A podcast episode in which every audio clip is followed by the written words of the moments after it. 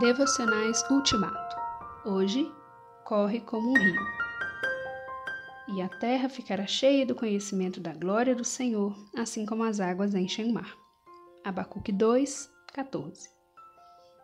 As Escrituras Sagradas nos transmitem a ideia de que há um rio cujas ribanceiras se alargam cada vez mais, cujo volume d'água é cada vez maior e cuja correnteza cresce à medida que se aproxima do mar.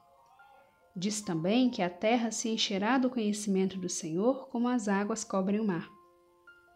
O servo do Senhor é aquele que não deixará de brilhar e ficará firme até que a justiça e a verdade sejam cumpridas em toda a terra, até que os povos mais distantes, além dos mares, confiem nele.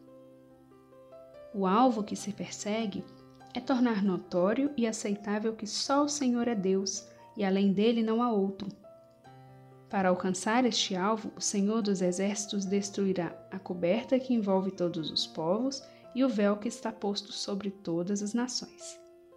Naquele dia, não só o povo eleito, mas também os estrangeiros se chegarão ao Senhor para o servirem e para o amarem, e a sua casa será chamada casa de oração para todos os povos.